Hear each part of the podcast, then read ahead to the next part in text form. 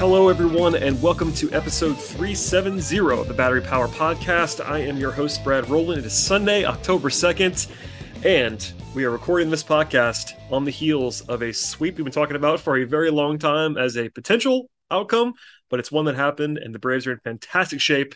I'm joined this evening by Eric Cole. Hello, sir. Welcome back to the podcast. Brad, it is good to hear your voice again. I'm glad that you haven't decided to travel yet again because you don't like our listeners. I will say that you and I have we've covered a lot of big games, you and I, on this podcast, and big series and things like that, especially in the postseason. You know, just not just last year, but in previous years. But in terms of regular, like, weeks in the regular season, this one's up there, man. Like, this was kind of a wild week.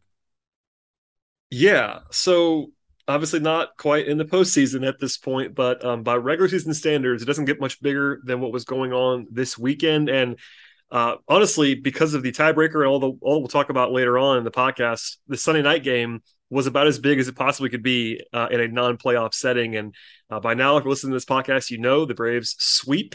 Yes, they sweep the New York Mets. They now have 100 wins this season, and the magic number for clinching the National League East is down to 1 with 3 games remaining.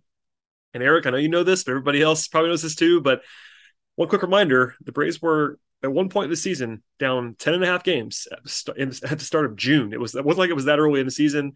That was 2 months in. They were 10.5 games back in the division. People were pronouncing an over at that point in time. And while we did acknowledge it was unlikely that the Braves would be able to close the gap, they definitely were able to do that.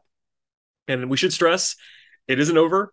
Crazier things have happened than a 3-game, swing in the other direction, the wrong way. But the Braves are going to be, 90+% likely to win the division after today. So a lot of celebrating. I would certainly do my due diligence to just say it's not quite over at this point in time, but it doesn't get much bigger than a sweep over your division rival that also swings the tiebreaker in perfect fashion. I'm not even sure what else to say about it at the top of the podcast. We'll go through the details of the series, but clearly there was a lot of celebration on the field. Even like when Ronald Acuña caught the final out, there was a fist pump in a way you don't normally see in a regular season game setting. Dansby had a pretty big celebration in the bottom of the eighth inning. In the top of the eighth inning. But there was lots of everybody felt it in this spot.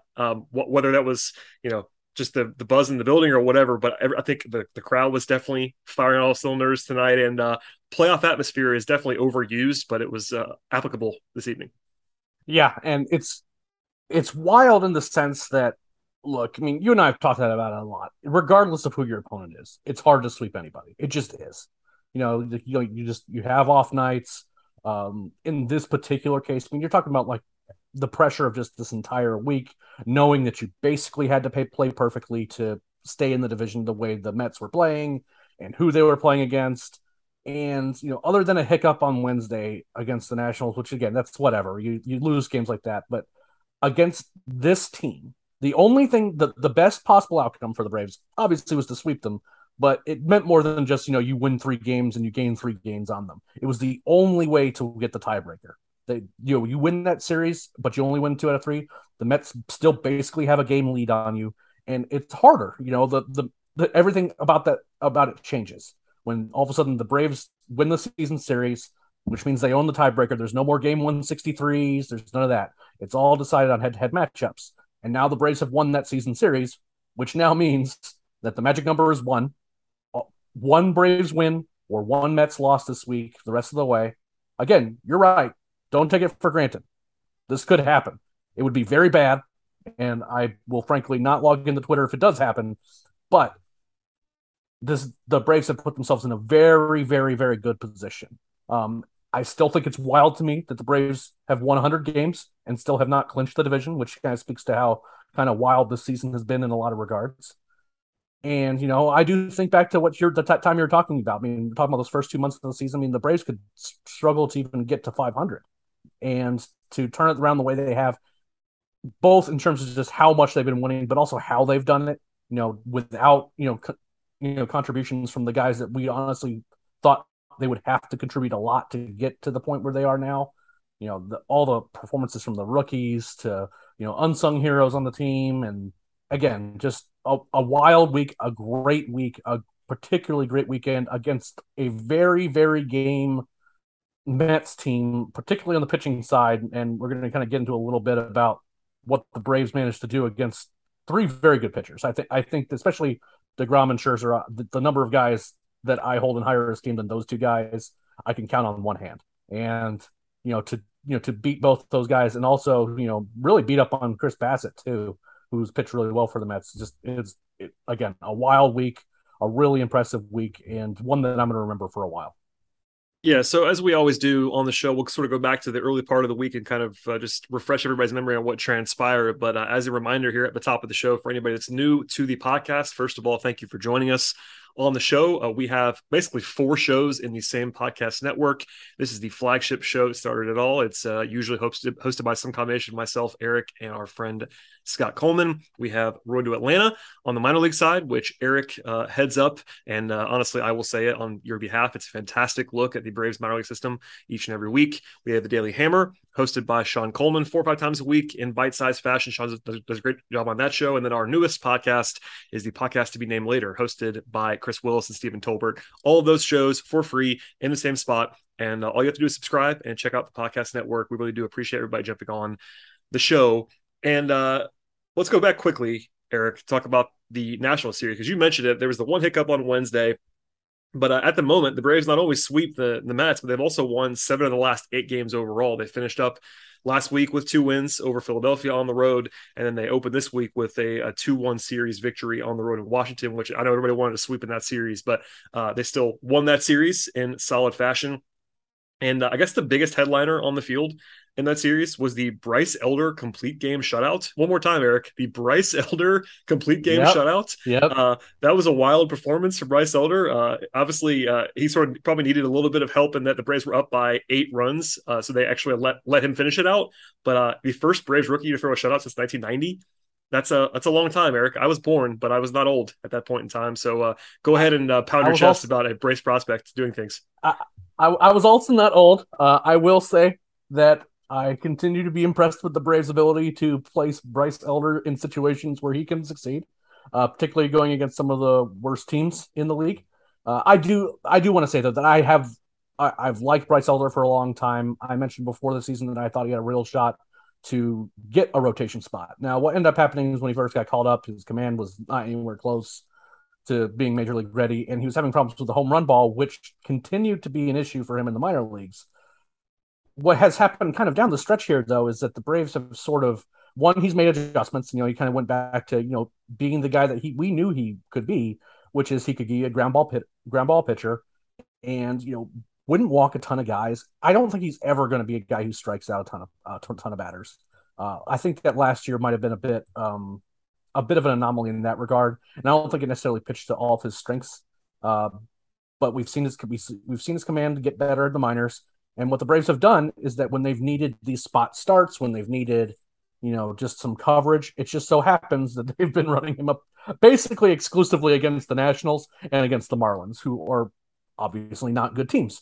And if you have a guy who maybe can get victimized by some really hard contact against teams with the real power hitters on them, then, you can pick worse spots than to put that guy in. But that being said, regardless of who the opponent is, a complete game shutout is an incredibly good result. And more importantly, it was really important for the Braves this week because it gave their bullpen basically 2 days off because they didn't have to come in on Monday at all. And then they had the day off on Thursday leading into the Mets series, which allowed them to kind of, like Kenley Jansen three times over the weekend. As we saw a lot of usage from guys like Iglesias, and we saw Minter a good bit. He didn't pitch the full game, this full series against the Mets. But the point being is that kind of giving those guys some rest in this kind of big stretch here, I think, is going to be forgotten in the kind of the narrative talking about the Mets series and all that other stuff. But what he was able to do is to give that bullpen just a bit of rest, just a game, I think really, really set the Braves up to put themselves in position to do really well this weekend, because there's a lot of things that were kind of moving parts in regards to the rotation and what's going on in the bullpen and all of that. And Elder made things a whole lot easier by being able to completely dominate the Nationals over 9 innings. And, again, he had some base runners here and there. It wasn't, something that he did on like 80 pitches, like a full-on Maddox or anything like that, but it was still remarkably impressive from him. It definitely was, and that was almost a full week ago now, but that was a very impressive start. We'll see him again tomorrow on Monday. We'll talk about that later on in the show. They scored 8 runs in the game, only 6 hits. They had 3 home runs. By the way, it was also the start of what is now, I think, maybe a semi-permanent change to Orlando Arcia at second base. It's been Arcia all week at second base, which doesn't, it's not a huge thing because Vaughn Grissom, I know, started out, balls on fire basically, but he has not necessarily been that good recently, but that was at least notable to me. We weren't sure at that moment in time, and maybe it was an Arcia owning Nationalist Park thing, because at one point he homered in 5 straight games at DC, but I flagged that because basically it's been Arcia every day at second base since then, so that was notable-ish to me. And he did homer the next day as well, so I'm not sure if that's going to be forever, but it's right now anyway. Well, again, he has some experience. He's also a good defender, which certainly helps the cause. And you know how Snit can be like. I think they played a good matchup for whatever reason. Arcia just owns the Nationals, so giving him some playing time there. And then if he's hitting well, the riding the hot hand thing, running him in there against the Mets, which again, the success rate was a little bit different against the Mets, but at the same time, at the end of the day, Grissom there's certainly some warts to his game. At least this early point in his career, he's, the exit velocities haven't been as consistently good as one would like. And, are you really going to start a rookie who started to struggle in the biggest week of the season for you? And if your answer, if you're hesitating at all, and you have a guy who you think might be of comparable value and more importantly is going to do well for you defensively at second base, I understand the move. Like it's not something that I felt particularly strongly. If Vaughn Grissom had started against the Mets this weekend, I wouldn't have thought too much about it. The same thing goes with Arcia. I understand both perspectives there. There are other spots in the lineup over the course of the Mets series that I have some issues with, but in terms of picking Arcia over Grissom, that felt fine to me. Both of those seem perfectly reasonable choices. Yeah, we'll come back to the other spots. And, I've kind of long been the skeptic on Arcia, and not even I was bothered just because of, this is not a put down of Vaughn Grissom long-term by any means, but recently he has been very ordinary. And I think Arcia is probably safer defensively. And there's arguments pro and con. I'm not saying that I definitely would have done the switch, but it seems like that's probably going to be the case now for a little while with Ozzy still on the shelf at this point in time. As for the rest of the Nats series, we mentioned Arcia home run Tuesday. Ronald hit 2 home runs on Tuesday. Michael Harris had a good game as well. Kyle Muller got the nod on Tuesday, unsurprisingly. Kind of knew that was going to happen. He was really shaky early on and then did settle in. Didn't get through 5 innings, but definitely sort of did the job to hold down the fort as the fill-in on Tuesday.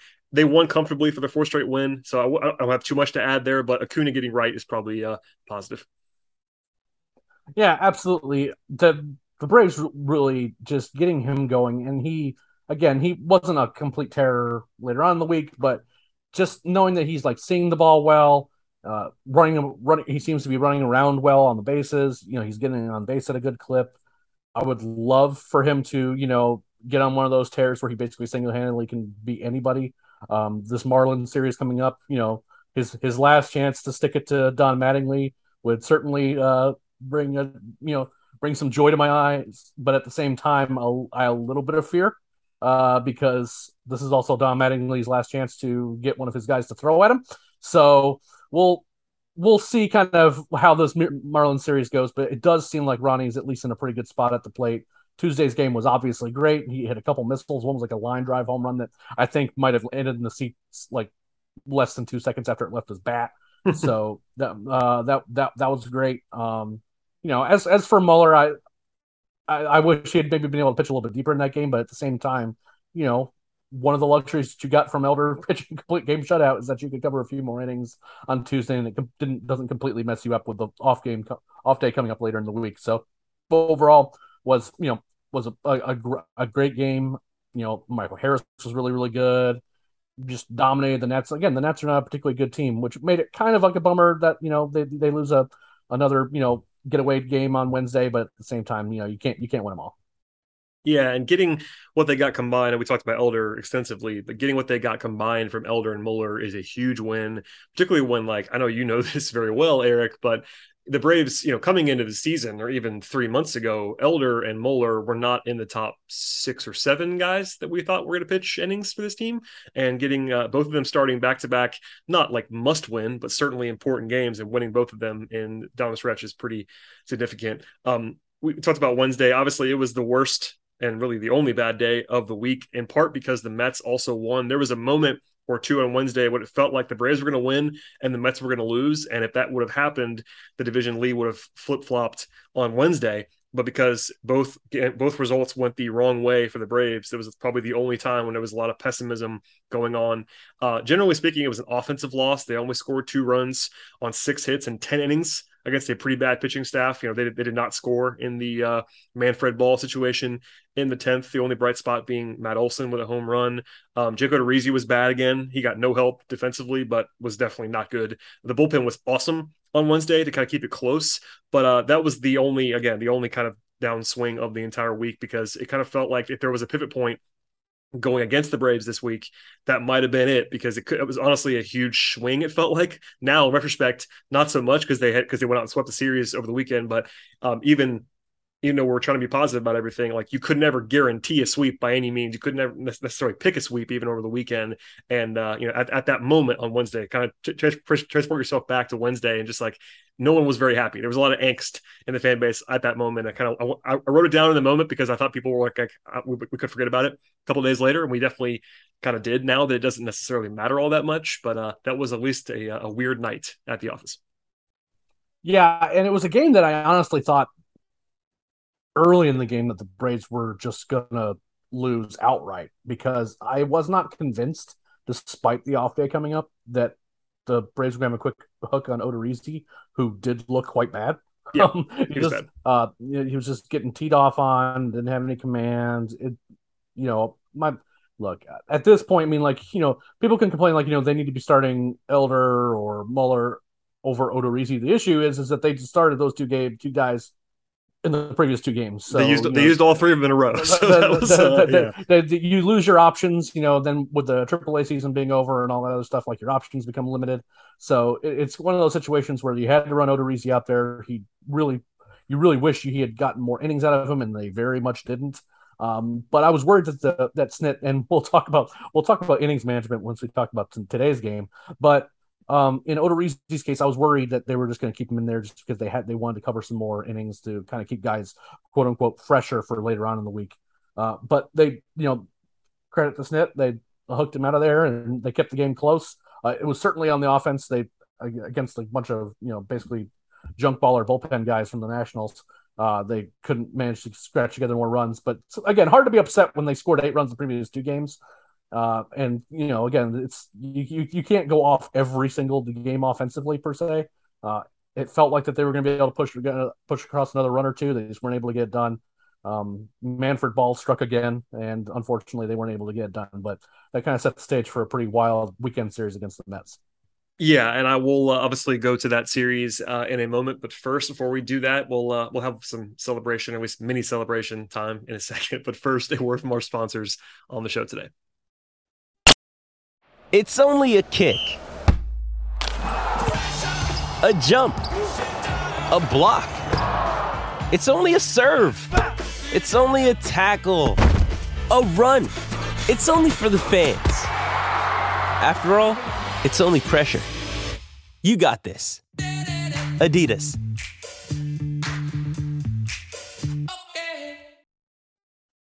All right, Eric. The Braves enter the weekend against the Mets at home in a series we've been talking about for a very long time. In fact, it became kind of a meme. We were getting comments about how often we have talked about the need for a sweep to flip the tiebreaker. I think we talked about it on like 7 or 8 consecutive flagship episodes of this podcast, because it was just kind of looming out there as a potential. Like, we all knew how big the series was, but the tiebreaker added a different element to it.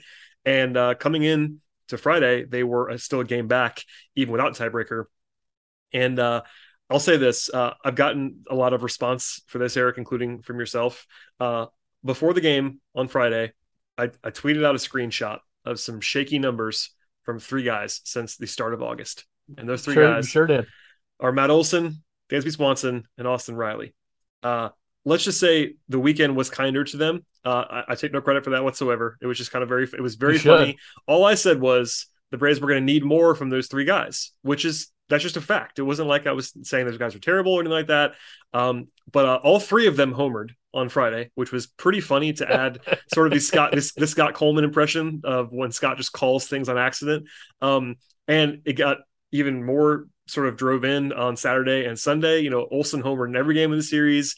Dansby has been out of his mind. Riley has been good, not quite as good as the other two in the series, but still had a bunch of hits and a bunch of extra base hits, etc.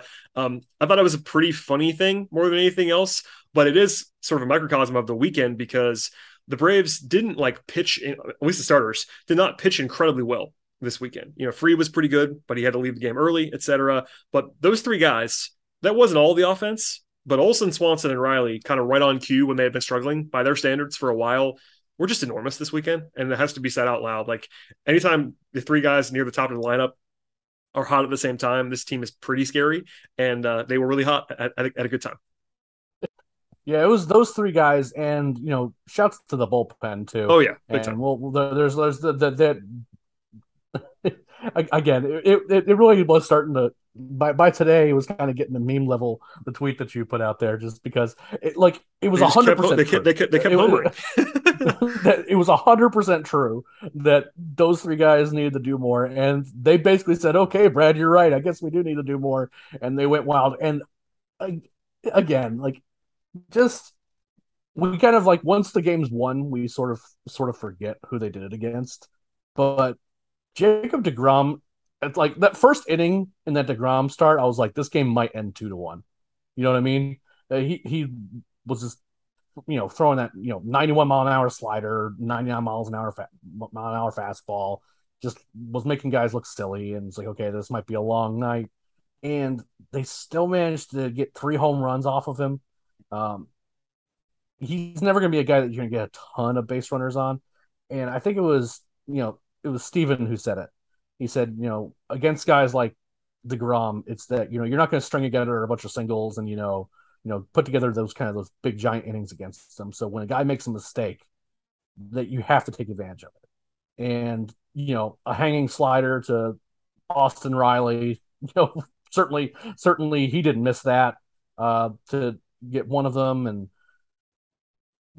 basically what the Braves did the better than the Mets this entire series. The entire series was that power overall, and they punished mistakes much better than the Mets did at the end of the day. And that's kind of comes down to offensive approach. The Mets have kind of gotten away with kind of having a bunch of scrappy hitters that, they'll get a single, they'll move runners over, and then, they'll get a clutch hit here and there.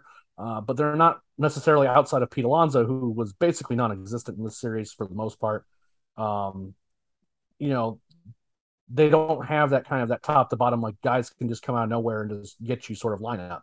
Whereas the Braves do. They have a bunch of guys who can just really punish you. And the three guys that ended up being the most punishing, in addition to Dansby Swanson, who's also playing just out of his mind and, is making himself a lot of money at the moment, Dansby Swanson, Austin Riley, Matt Olson. There's certainly other guys that helped out here and there to kind of get this done. But it was funny. But I to do that. What they did against Max and against DeGrom. I know that they're DeGrom might not be at his best right now, and Max is getting up there. But at the same time, there's still some of the best pitchers in the National League, and what the Braves were able to do in those two games felt really nice. Yeah, that's a good point. I mean, I know that you don't want to make too much of it. They're not invincible, although DeGrom kind of looks like it sometimes. But to your point there, the combined numbers of DeGrom and Scherzer, they threw 11 2/3 innings. They allowed 14 hits, 7 earned runs, and 5 home runs combined.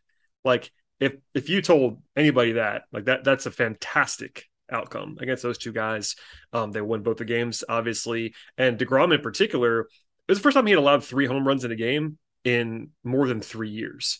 He had faced the Braves 27 times in his career before Friday night. He'd only allowed 2 runs in 2 of those 27 outings, and he allowed 3 home runs against the Braves. 2 home runs, yeah.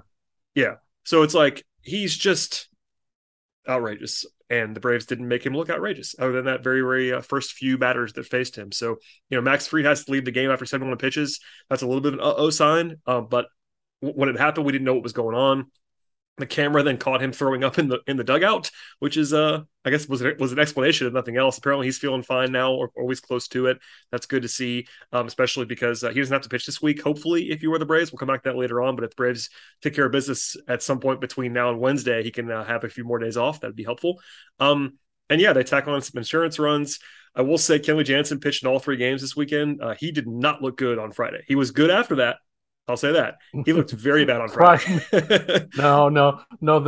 I was getting a whole lot of, people referencing, me talking about the Will Smith experience, rebranding it to the Kenley Jansen experience. There was a whole lot of, can we not type of stuff going on. Again, was rough. I looked great on Saturday. I was making a lot of jokes and got a lot of funny gifts in response to, him coming into the game on Sunday too. But, faith rewards the faithful, I guess, because, nothing about what he looked like on Friday made one think that he was fooling the Mets whatsoever and that he was someone that you wanted to be running out there in big spots. But, Snit kept doing it, and it really worked out at the end of the day. And that it wasn't just Jansen. I kind of keep going back to it, but the bullpen this entire series, the whole week. Even against Washington, they were really good. Yeah, they were great. That's true. They gave up the run in extra innings, but again, that's it's Jackson Stevens, and you're also kind of supposed to do that. With the bullpen set up, it's kind of like, if you can get them, if you can get out of an inning and in extra innings now with the way it's set up without a run, it's a miracle. So it's Saturday, same thing to your point, 4 innings of scoreless ball with 1 hit allowed on Saturday from the bullpen. Tonight, more excellent performances from Lee and McHugh briefly and Iglesias, who won all 3 games as well. They just pitched great. All the way through. And, Dansby, we talked about Dansby and Olson hitting home runs. They did it again on Saturday. Kyle Wright pitched well. He wasn't perfect. He gave up 3 straight 2-out singles. That was not great in the 5th inning, but it wasn't like he was getting tagged. He pitched well. He didn't get beat by any means. And the pitching staff in general, we talked about it on the whole, but if you go to as simple as run prevention, the Braves allowed 7 runs in the weekend series, and that's with Charlie Morton pitching quite poorly, which we'll come back to in a second on Sunday. And they still managed to again allow 7 runs in 3 games. Now, the Mets are not like the 27 Yankees on offense, but it's a pretty good offense. And 7 runs in 3 games. Well, they'll take it. They still have a really good shot of winning 100 games this year. The Mets are a good team. I want to kind of go back to Iglesias a little bit because we talk about Jansen a whole lot. We'll mention him again because spoilers. Friday was bad. Saturday and Sunday very good. Brad, do you know how many runs that Raisel Iglesias has given up as a Brave? Isn't it 1, 2? 1. Yeah. Exactly 1. And that was back on August 9th. Yeah, I'm pulling this now as we're talking because now that you got me curious. So he's now, including tonight, he's pitched 27 games with the Braves. He has thrown 25 and a third innings, including tonight. He has allowed 2 runs, only one of them earned. And that is... his ERA coming into today, where he allowed 0 runs in 1 inning, was 0.37. And it isn't like it's a fluke. His FIP's in the low ones. He's giving up a 400 OPS. He has been outrageous. And we like that acquisition a lot.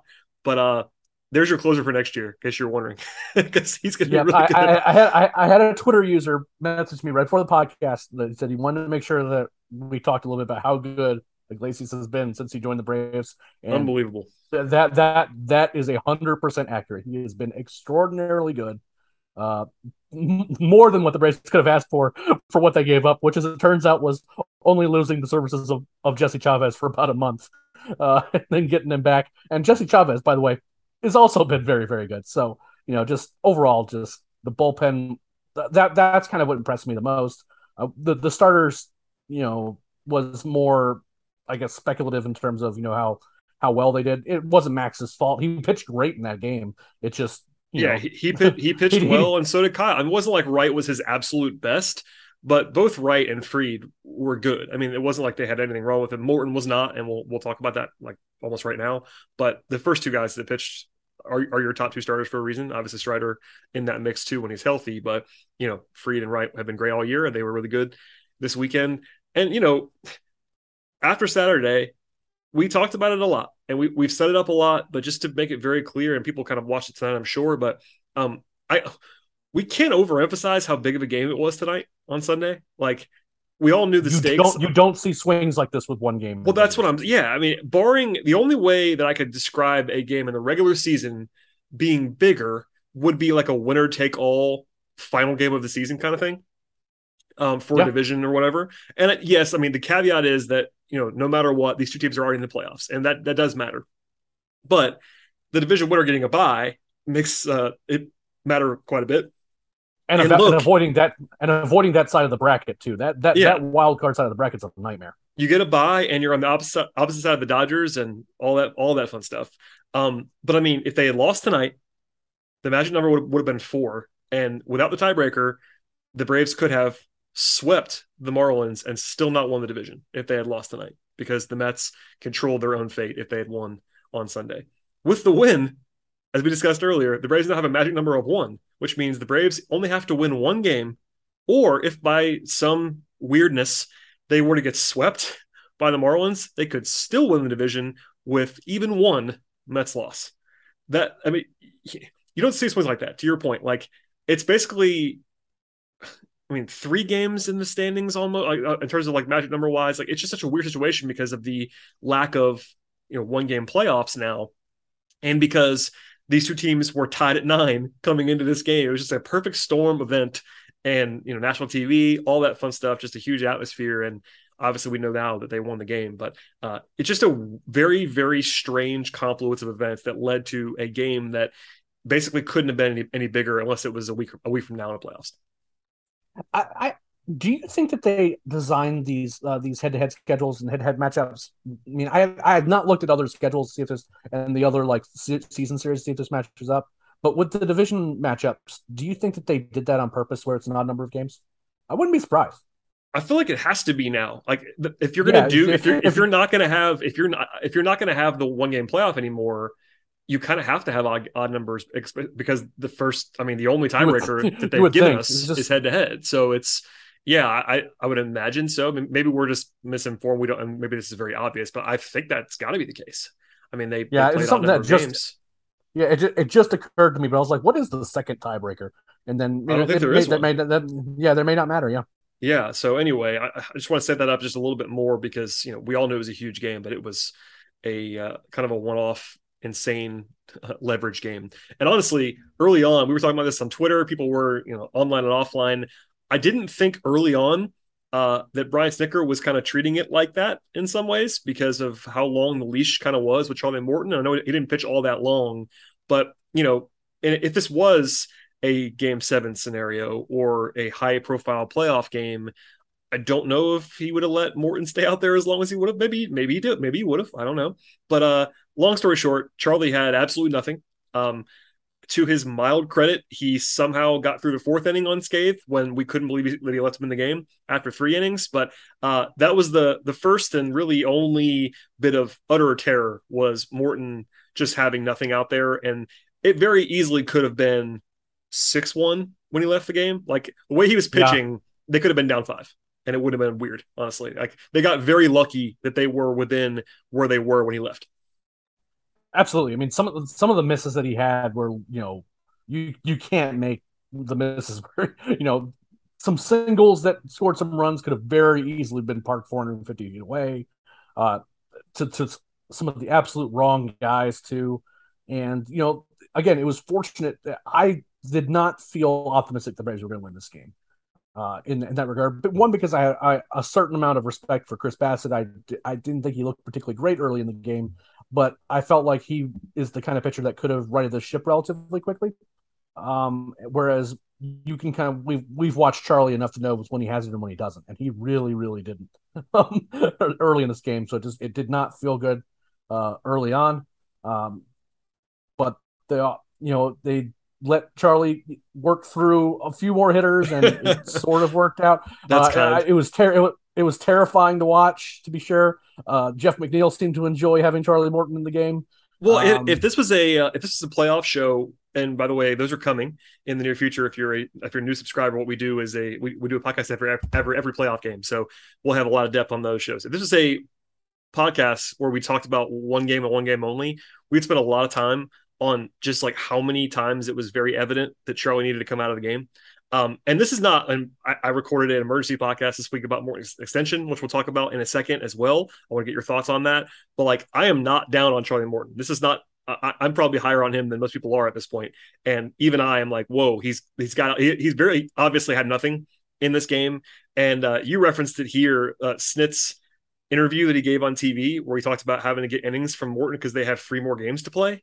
It's like that was the one time where it was like, well, I guess Snit doesn't really understand how important this game is, because he was in there too long. And again, they got a little bit lucky. He did get 4 more outs after that, which was honestly a gift at that point. But he allowed 8 batted balls, 97 miles an hour or higher, like 9 hits and 4 1/3. It just, I was surprised, even knowing Snit's tendencies, as we've talked about forever. He's not the most aggressive manager. But given the situation, like he had nobody in the bullpen for a long time, like to the point where that was kind of why I think Charlie stayed in at one point, was that there was nobody ready to take him out. But like, you can't have that happen. Like someone's got to be up at that stage. Like that was the one hiccup. And like, I'm not trying to pile on Snit too much here. He's obviously done a really good job all year long, but I was frustrated by the lack of urgency in that moment, because it was clear that no matter who it was in your bullpen, it could be Jackson Stevens, it could be whoever, they probably had a better chance of getting outs than Charlie Morton did tonight. Yeah, absolutely. And, you know, there was a little bit of our weirdness, like, you know, only letting McHugh only see one hitter when you were kind of had to cover a lot. Oh, you know what's happening there, Eric. Honestly, as soon as, I'm not sure if you had the same thought I did, as soon as they took McHugh out, everybody that's been paying attention to this team all year long knew what the plan was. And that plan was Brian Snitker's trademark. We are going Iglesias for an inning, Mentor for an inning, and Jansen for an inning. As soon as McHugh came out, we knew. Everybody knew. I mean, I don't disagree with your assessment, right? As soon as he came out, we knew, Eric. Everybody knew right then. I'm not saying it was right. I'm just saying we all knew. No, well, it was correct, to sure. No, right is a little bit of a different question. But again, you know, the decision-making got bailed out a little bit, right? Because all of a sudden, Chris Bassitt can't find the strike zone whatsoever, and when he is, you know, the Braves aren't missing against him. They get the bases loaded. Matt Olson draws a walk where he was getting pitched to like he's Barry Bonds, and frankly, he's kind of hitting him like him right now. And then a very, very good at-bat from Travis Darno. Oh, that was the biggest play of the night. I mean, honestly, you could certainly say that, you know, Olson and Dansby both homered. I get that, but the single like most high leverage moment of the entire game was the Darno single, pretty obviously, I think. So yeah, that was an amazing at-bat. That entire inning was weird. Bassitt was, you know, he's a good pitcher. He's not as good as Scherzer and DeGrom, but he's a good pitcher. He looked terrible too. Like it was a battle of two guys. I know people hate Morton now. It was a battle of two guys who have been pretty good at times, and neither one of them were good in this game. And Bassitt's been really good all year, honestly. Like Bassitt has been kind of quietly a big part of the Mets' success in a way that he's never going to get the attention because the other guys are a lot more famous and better than him. But to beat up on him was helpful. And you know, Olson hits 5 home runs in 17 plate appearances. Like just what are we even doing? That seems all right. That seems like not too shabby, Matt Olson. He's doing okay. The redemption tour is in full effect. Hated him. Everyone hated him a week ago, and you know, he turned it on at the right time. And that's, you know, if you're gonna do it, if you're gonna turn it on for a week, this is the one. His full name, of course, is Parkview High School's own Matt Olson, but 33 home runs on the season for old Matt. Not the best year of his career by any means, but he has been totally fine. Okay, so after all that, Iglesias, Minter, and then Jansen throws 7 pitches. That was nice.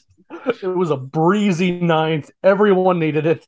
Well, I will say this. I, of course, I'm perpetually online. It's part of my job. I'm on TweetDeck, and I saw our fearless leader, Chris Willis, announce that the game was over before I saw the pitch to end the game. So I knew it was over because he was actually in the ballpark this evening. But it was hit pretty well, the final out to Ronnie. I think it was almost to the warning track in right field. It was a little bit scary off the bat, and then I remembered, I just saw that Chris said the game was over, so I know this is not gone. But yeah, it was the I mean, that ending took 2 minutes. Like, I was almost not ready to record the podcast yet because I was thinking it was going to take a little while because Jansen works especially very slowly. I was about to say, especially with Kenley out there. I was making notes still, and I'm like, wait, this game's over now? Like, I looked up, I was like, okay, this is we're ready to record the podcast. So anyway, I guess the only thing that we haven't talked about is more of an on-brand topic for us, and that is the decisions in the lineup that we kind of teased earlier, because they Snitker keeps using Ozuna at DH instead of Contreras both Saturday and Sunday. That was not a favorite of mine nor yours. I don't know what that says about what's going to happen in the playoffs, but I don't really see justification. Yes, I did check the numbers. Ozuna has been pretty solid at the plate in the last few weeks, but that sample size is very small. Like, he's not been playing every day. His numbers look okay. If you kind of choose an arbitrary endpoint, they're pretty decent numbers. But, like, Contreras has been really good all year long. I don't really understand that. And Contreras did look terrible in his at-bat against Edwin Diaz tonight. That's kind of unfair to him. You put him in there cold against Edwin Diaz, throwing 101. Yep. I just don't know. I don't know what the justification is. I guessed on Saturday that it was because Ozuna has seen Scherzer a lot. So I was assuming that was probably what it was. But that doesn't really hold up for Bassitt. So I don't know what the plan is there, but I don't like it. That's for sure. Yeah, I'm not a fan of it whatsoever. And you know, the only one thing I also kind of entertained is that it's entirely possible that, you know, Contreras is, you know, nursing something, maybe a little minor injury or something like that too. This is kind of where we get into the we don't really know all the information per se. But my guess is that it's more Snitker, you know, is doing the ride the hot hands things, like, well, Ozuna's hitting a bit, so we might as well keep him in there. And you know, Contreras is a young guy, so we don't run him out there, but you know, there's just been like games where, you know, Contreras has just won the game for the Braves single-handedly. He, you know, we have long talked about the fact that Snitker does not like necessarily playing Contreras and d'Arnaud in the same games. That changed when Marcelo Ozuna couldn't hit the broadside of a barn. But, you know, I think if given his preference, you know, Snitker is going to try to preserve having the second catcher available and safe. I don't like it because I think it makes the lineup worse overall. I know that Ozuna has been a bit better, but you know, the people who think that he needs to be out there in left field and be and DHing and in the lineup on a regular basis are frankly crazy. I'm with you. I'm not a fan of it. I certainly hope that's not the playoff plan because I think that's not going to end very well, especially when you have a bat that is of the quality that Contreras has. When you already have Eddie Rosario struggling. That the bottom part of the lineup looks really rough when you have both Ozuna and Rosario in there right now. Both have shown signs of life of late. I mean, Eddie certainly has had some good games lately, but it doesn't feel great at the moment when you have both of those guys in there. And you don't have a ton of options for that kind of that left field spot, but you have some options for that DH spot that are better than Ozuna, in my opinion. Yeah, I actually, and listen, I'm not the biggest Ozuna guy in the world. If you wanted to say the best offensive alignment would be to have Ozuna play left field, I wouldn't argue with you, but he's so bad defensively that I just – and look, we know Rosario's not good either. Like I was about to say he's not good either. I'll speak for you, but Rosario is better than Ozuna. I trust Rosario more. I know that's not the biggest that's kind of a low bar to clear, and I will certainly grant you that. Offense only, I would say that what I would like to see is Contreras – or d'Arnaud DHing, and maybe Ozuna in left field, but there are no great options. So, like, I have a real issue with Ozuna ahead of Contreras.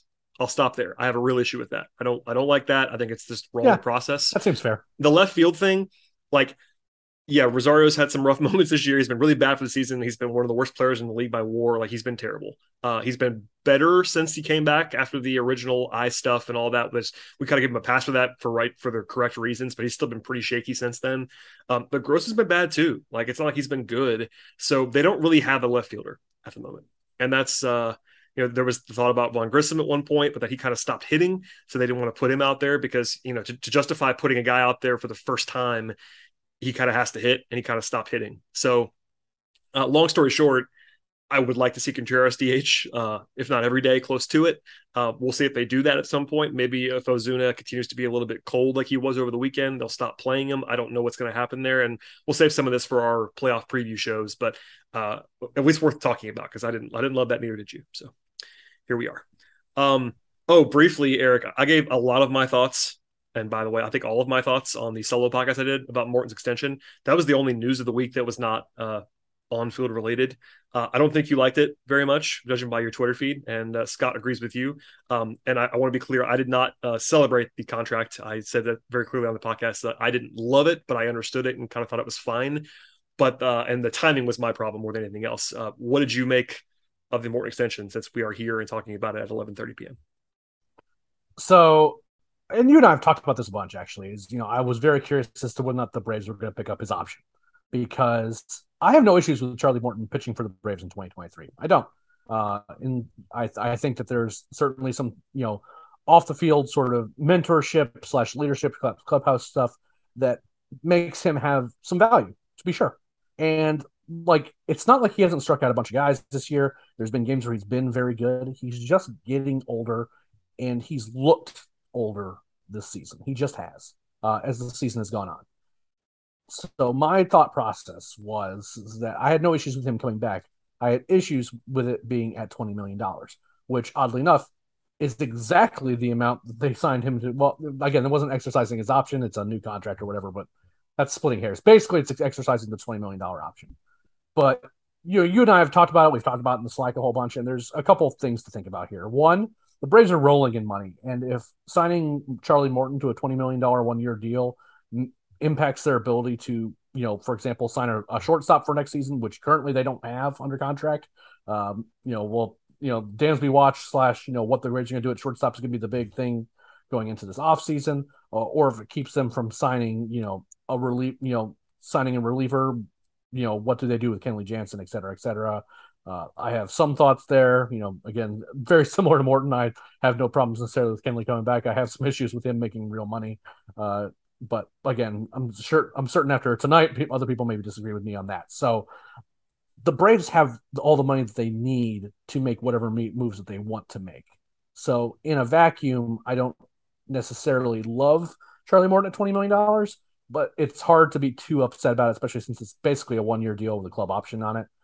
Some people thought that was a player option. That is absolutely not the case. No. It is a club option for 2024, which is an important thing. There's no buyout amount, so it's just basically a free shot if he sticks around. And secondly, and it's a point that you pointed out right before the show, it's that might have just been how much it cost to bring Charlie Morton back so that he wouldn't just retire after the season. And that's a relevant consideration. Maybe you pay a little bit of a premium if you think he's that important to your clubhouse, and, having that guy, especially with some uncertainty in your rotation with, guys being hurt, maybe some uncertainty as to what guys you're really going to be able to rely on. Well, for example, Ian Anderson was a guy that we're hoping was going to be a big part of their rotation. And now he is both in the minor leagues and also dinged up.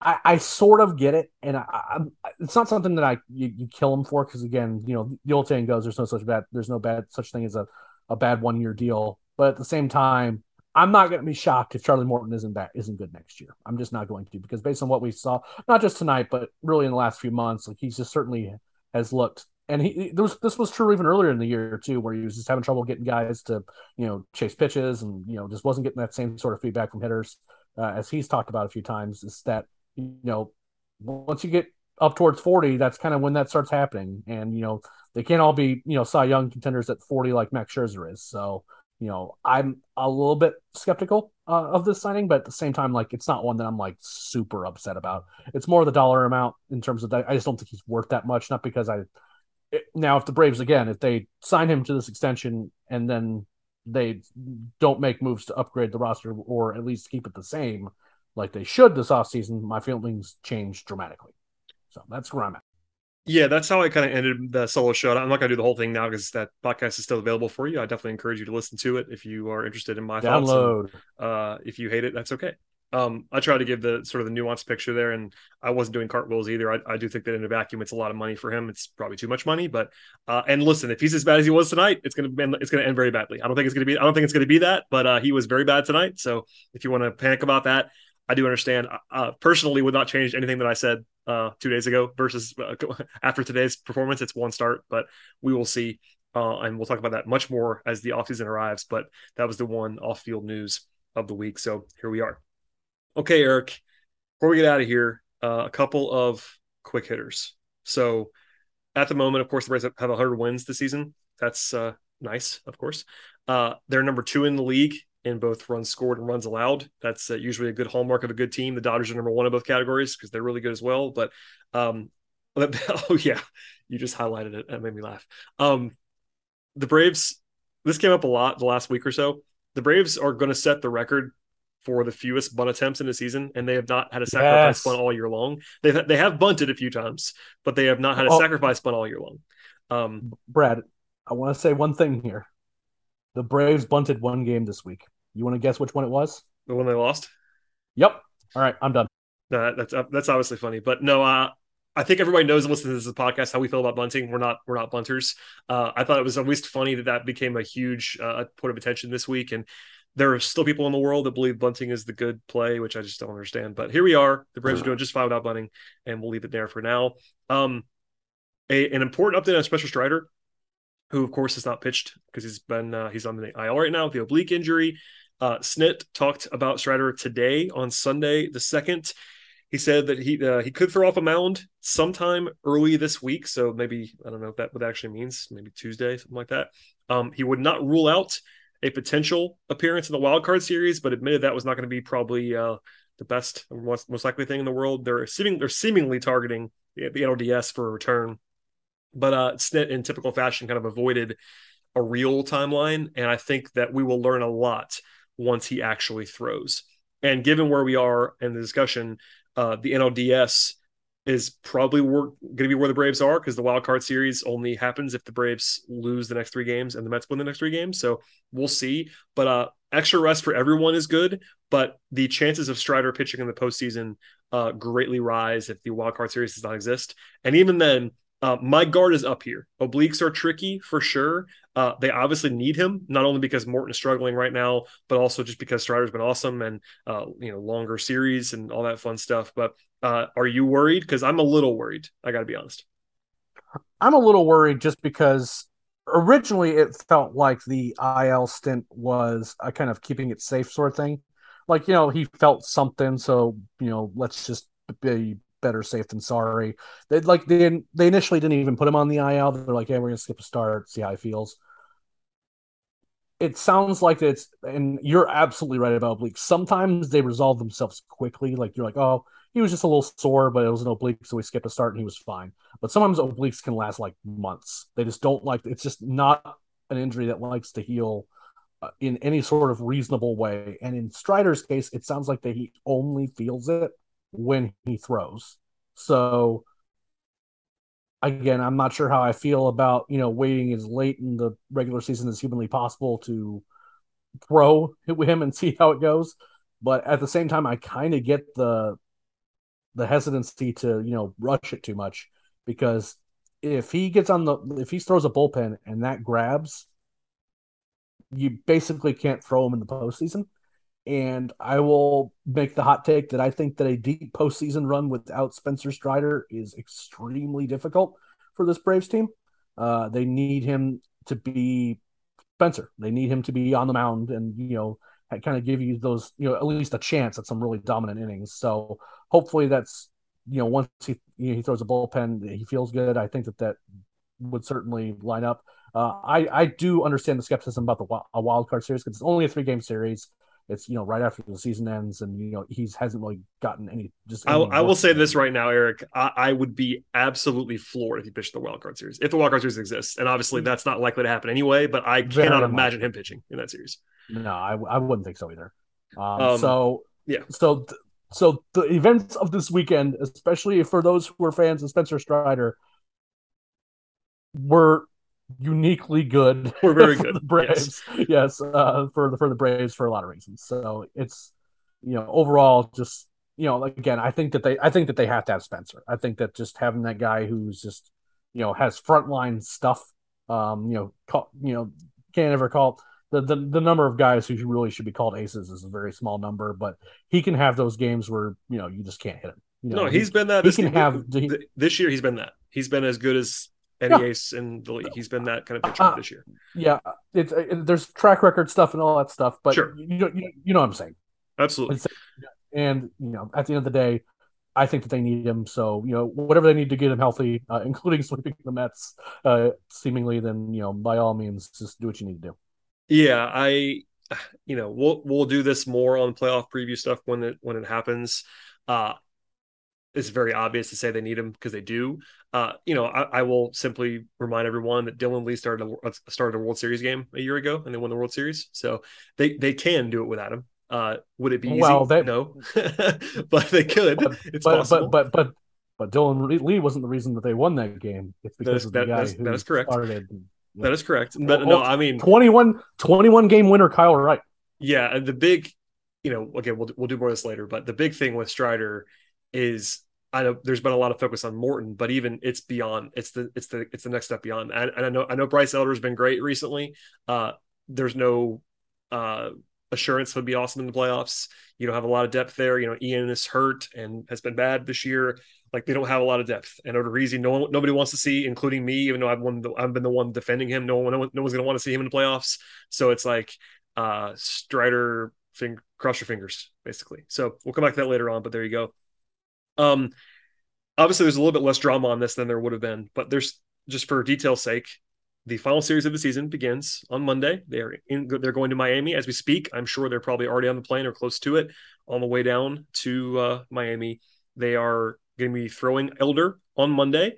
If the Braves win Monday, the division is clinched and nothing else to worry about. If the Braves were to lose on Monday and the Mets win, then they have to try on Tuesday and so on and so on.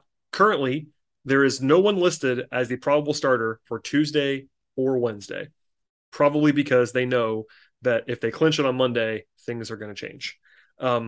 Basically, Tuesday, though, there aren't a lot of options.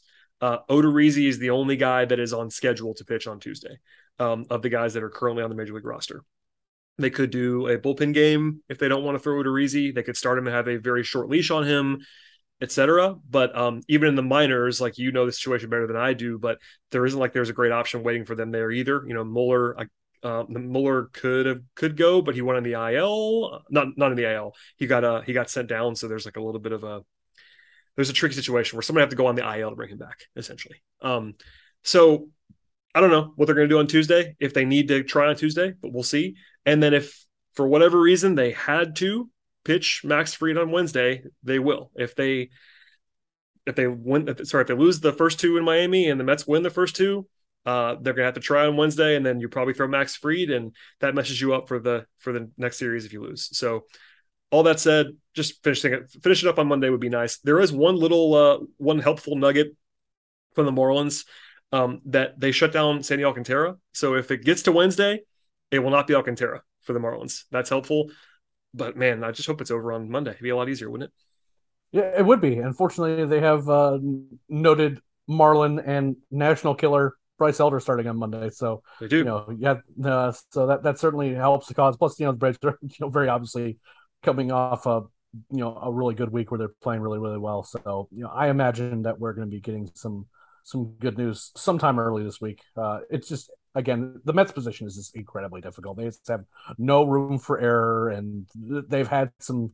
They just threw their top three pitchers, and now they have to go and basically play flawless baseball this week to even have a chance. So, yeah, it's Carrasco. It's Carrasco against Corey Abbott in DC on Monday for the Mets against the Nationals, and the Braves currently it's Elder against Jesus Luzardo. So we'll see. And then Tuesday, a lot of TBDs, but the math is in the Braves' favor. They just have to win one, and that'll be that. We'll do more of this this week because we don't really know the recording schedule. Sean Coleman will be doing his Sean Coleman Daily Hammerness no matter what. But there's two very distinct scenarios for scheduling. If the Braves are able to win the National League East, as we all expect them to do, they will be off for a long time. They will be off Thursday, Friday, Saturday, Sunday, Monday. And then they have the NLDS would begin on October 11th, Tuesday. So that is a long break. That's a 5-day break in between if they win the National League East. If they do not win the National League East, which again, knock on wood, they will, then they have to play a best-of-3 series Friday, Saturday, Sunday in the wild card, and they only have a couple of days off around that Thursday and Monday. So if they were to just go ahead and put this thing away, they can line everything up. It's more rest for Strider. It's being able to throw Max Fried in Game 1, Kyle Wright in Game 2, etc. That'd be very nice. As far as the potential opponents, by the way, nothing is assured right now. The Cardinals basically are locked into the 3 seed, so they're going to be in the mix if the Braves were to win the division and by proxy be the 2 seed.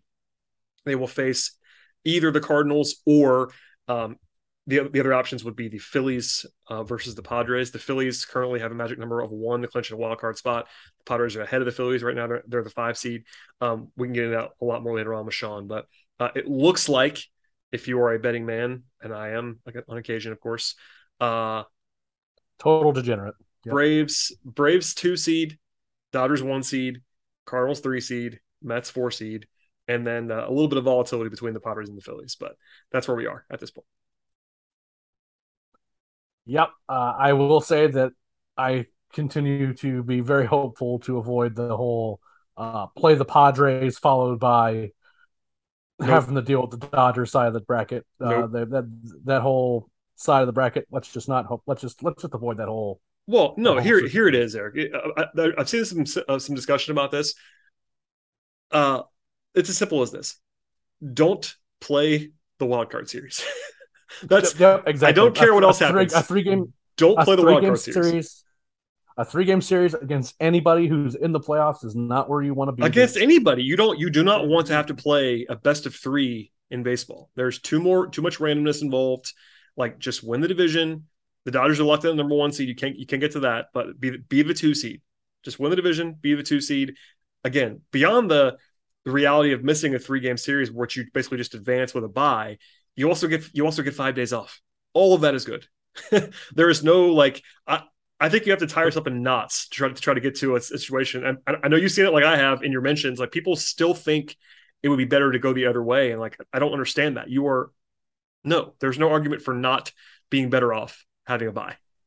Period. After 162 game season, aside from the fact that very obviously a guy like Ronald Acuña Jr. would sure love to have a few days off in a row for very clear and obvious reasons, all those little minor lingering injuries, just fatigue, your bullpen, all that stuff, you want the break. You just want it. I understand that you could theoretically be rusty, but this is a Braves team that has, had breaks and has played postseasons with breaks, postseasons with no breaks. And I can tell you from watching both of those things is that when they've actually had days off, they've played better, because if we saw the end of that Dodgers series back in 2020, when they had the lead in the series and they were very clearly gassed at the end, because there were no days off in that playoff series, and these playoffs, because of the way the lockout went, there are less days off over the course of the postseason. Get those days off now, because nothing else is guaranteed. Yeah, and famously, Max Fried's been a guy who's always been better with longer rest. That's one. Yep. That's your game 1 starter, no matter what happens, unless they for some reason have to use him on Wednesday. But yeah, so line it up, win the division, put it away, hopefully Monday, and then go from there. We've done a lot of talking on this episode, Eric, as we are prone to do. But just to bring it full circle, it was a heck of a weekend for the Atlanta Braves to do what the only way for the last, we've been talking about it for 2 months. The only way they had a chance to get the tiebreaker back was to sweep this series, and they did it in their home park. And they are 1 win or Mets loss away from clinching yet another division title. I am old enough, as you are, to remember when the Braves won the division every single year, basically. But this would be a 5th consecutive division win. That would be pretty remarkable. Once again, yep. after the long run in our childhood, to have to do that again now with 5 in a row would be wild. And they are on the precipice. It's been a heck of a weekend. Yeah, absolutely. And in previous years, the Braves were somewhat fortunate that the competition wasn't there, but that was not the case this year. No. Again, 100 wins, and they have not clinched yet, as you said. Yep, 100 wins, and the division race is not over. If I had told you the Braves were going to win 100 games this year, you probably would have guessed the Braves would have won the division by at least 6 games, probably. Oh, more, I think. I mean, like, what? That's the. A lot of people were predicting the Mets to win a lot of games this year. Yeah, but, I guess presumably, maybe I was thinking like 100 games with 3 games to play. Because the thing is, if the Braves, even if they don't try that hard this week in Miami, they still probably win 2 or 3 more often than not in the series. Yeah, I'm not taking anything for granted. No, I'm not either. We did it on purpose. You and I were covered, Eric. You and I talked about it multiple times on this podcast, how nothing is assured. They have to go out and win a baseball game on Monday. But all that said, like, to have 100 wins now, I mean, if they win 2 out of 3 in Miami, they will have the best record the Braves have had since 1999. They've already clinched the best record since 2003.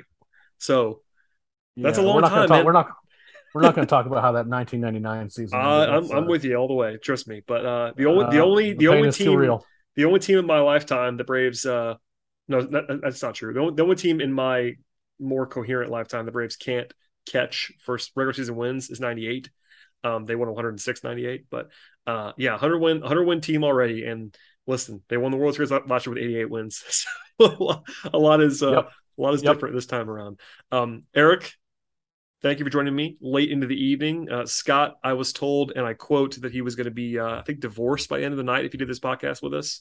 I tried to get him on the podcast at the last minute, and I think he had to handle some stuff at home. So get it together, Coleman. Get it together. Come on, let's Scott. Figure it out. Buy some flowers, send some apologies.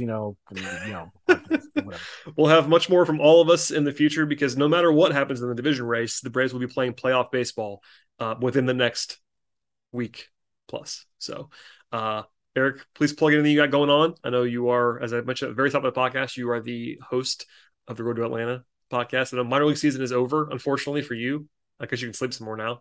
But what else is going on in your world?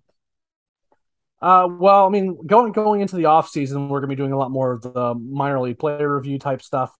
And I kind of mentioned this to Brad, we're still trying to figure out what we're going to do with Road to Atlanta this week. I imagine that tomorrow's game might impact our plans in terms of whether we're recording Road to Atlanta, if we're just being honest.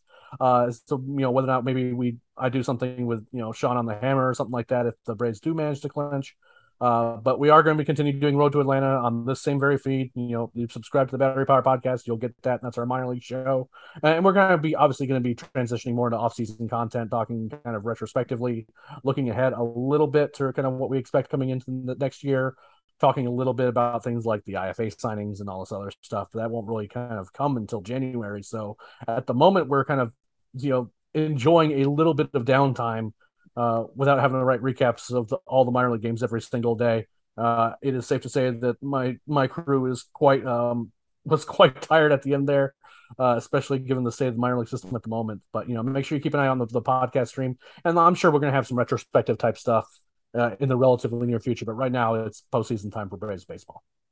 Yep, we'll be dialing it in. As I mentioned before, we will have a podcast after every single playoff game. Last year, we did that, and it was a lot of fun, and we were all tired at the end, but we enjoyed ourselves throughout, and we've only expanded our operation in the podcast space since then, adding Steven, a lot more Sean, getting Chris in the mix more often as well. So the six of us are going to be prominently featured on this podcast network over the next, hopefully, long playoff run for the Atlanta Braves, but please subscribe to the podcast across platforms. The best thing you can do for the show is to subscribe and download, followed by sharing it with friends, telling friends about the podcast. I know there are Braves listeners out there potentially that might enjoy our show if they were to find it. So please go ahead and tell the Braves fans in your life about this podcast, how to give us a chance over the next couple of days and weeks, et cetera. As far as podcast planning is concerned, we'll have shows this week. No doubt about that. Between Sean, we'll have, no matter what happens, there'll be a show after the regular season, either setting up the wildcard round or setting up the division series. We won't know who the Braves are playing in the division series if they're the 2 seed. So we'll have to sort of play it by ear. But again, the best way to find the podcast is subscribe and support the show. Subscribe across platforms: Apple, Spotify, Stitcher, etc. Eric, thank you for being here. Please follow Eric on the Twitter machine. Follow the site on Twitter as well as reading the site as well, batterypower.com. And then at Battery Power SBN. Follow me if you'd like to at BT Rowland. And thank you for listening, everybody. See you all later in the week. Bye.